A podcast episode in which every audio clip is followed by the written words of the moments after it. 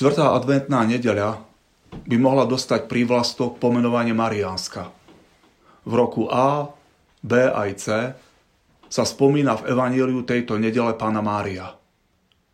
Pána Mária je veľmi dôležitou postavou adventu. V tomto roku B čítame evanílium o zvestovaní Pane Mári v Nazarete. V tomto zamyslení by som sa chcel pozrieť na Panu Máriu z takých troch uhlov pohľadu – na jej nepoškvrnené počatie, na Máriu ako na rannú hviezdu a Máriu archu zmluvy. Boh Otec si Máriu ešte pred stvorením sveta vyvolil, aby bola pred jeho tvárou sveta a nepoškvrnená v láske. Jej príchod naznačil Boh už v raji po prvom hriechu prarodičov, keď predpovedal, že potomok ženy rozdrví hadovi, diablovi hlavu a on mu zraní petu. Asi 700 rokov pred príchodom Mesiáša Boh cez proroka Izaiáša dáva jasné znamenie. Panna počne a porodí syna a dá mu meno Emanuel. Podľa istého apokryfného spisu rodičia Panny Márie sa volali Joachim a Anna. Boli to nábožní manželia, ale boli od mladosti bezdetní. Až v pokročilom veku im Boh požehnal dieťa, dceru, ktorej dali meno Miriam. A tu sa začína príbeh o Márii. Boh zasahuje do Márínho života už od prvej chvíle jej existencie. Otec mocou Ducha Svetého v momente Márínho počatia ju zvláštnym, mimoriadným spôsobom uchránil pred dedičným hriechom pre budúce zásluhy svojho syna Ježiša Krista. Boh Otec Máriu uchránil aj pred každým osobným hriechom, vďaka dokonalej Márinej spolupráci s jeho milosťou. Mária bola obdarovaná rozumom a slobodnou vôľou tak ako všetci ostatní ľudia. Vedome a dobrovoľne sa dennodenne rozhodovala po celý život dávať Bohu svoje áno na všetky jeho plány a zámery.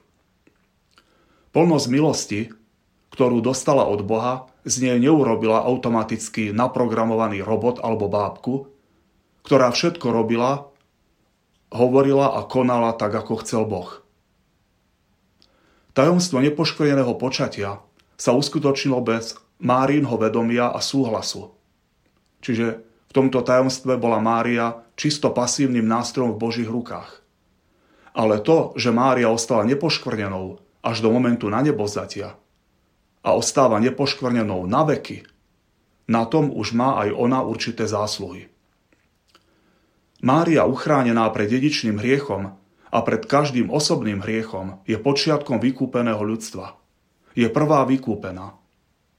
Všetci ostatní ľudia sú vykúpení tým, že sú očistení, oslobodení od hriechov vďaka vykúpiteľskému dielu Ježiša Krista. Mária bola vykúpená o mnoho dokonalejším a vznešenejším spôsobom tým, že bola uchránená pred každým hriechom ale aj pána Mária nutne potrebovala vykúpenie a spásu v Kristovi. Bez Kristovho vykupiteľského diela by nebolo jej nepoškvrnené počatie, Božie materstvo, ustavičné panenstvo ani telesné na nebovzatie. Márina dokonalá svetosť je úplne závislá od Kristovho veľkonočného tajomstva. Z neho pramení čerpá všetku účinnosť a silu a bez neho by vôbec neexistovala. Jednoducho a krátko povedané, v Márii všetko závisí od Krista. Bez neho by Mária bola ničím. Mária sa v loretánskych litániách nazýva aj titulom Ranná hviezda. Medzi Máriou a rannou hviezdou je istá podobnosť.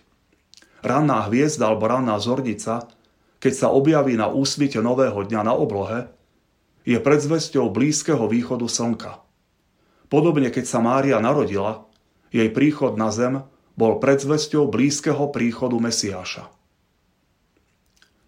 Mária je ranná hviezda, ktorá svojim jasom nezatieňuje ani neprekáža Kristovmu svetlu.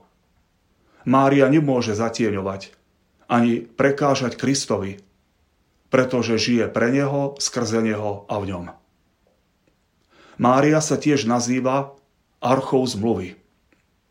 Starozákonná archa zmluvy bola truhlica alebo skrínka zhotovená z cedrového dreva a obtiahnutá zlatom.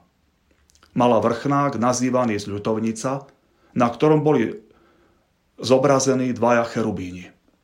Vo vnútri archy boli uchovávané dve kamenné tabule desatora, časť manny a Áronova palica. V Novom zákone sa Boh rozhodol už neprebývať len v drevenej pozlátenej skrinke zo symbol jeho prítomnosti, ale chcel prebývať v živom chráme, v živom bohostánku ako vtelený Boh. A tým živým chrámom sa stala Pána Mária. Boh Otec, Syn a Duch Svetý už nechceli prebývať len v neprístupnom svetle či v Jeruzalemskom chráme, ale chceli prebývať v človeku. Boh sa rozhodol v človeku si vybudovať svoj chrám.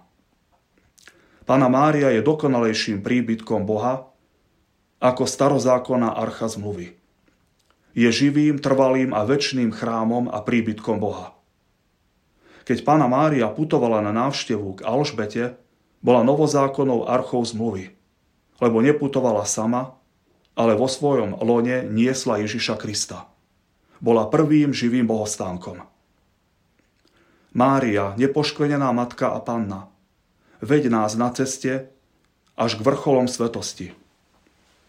Ranná hviezda, nauč nás nezatieňovať a neprekážať Kristovmu svetlu.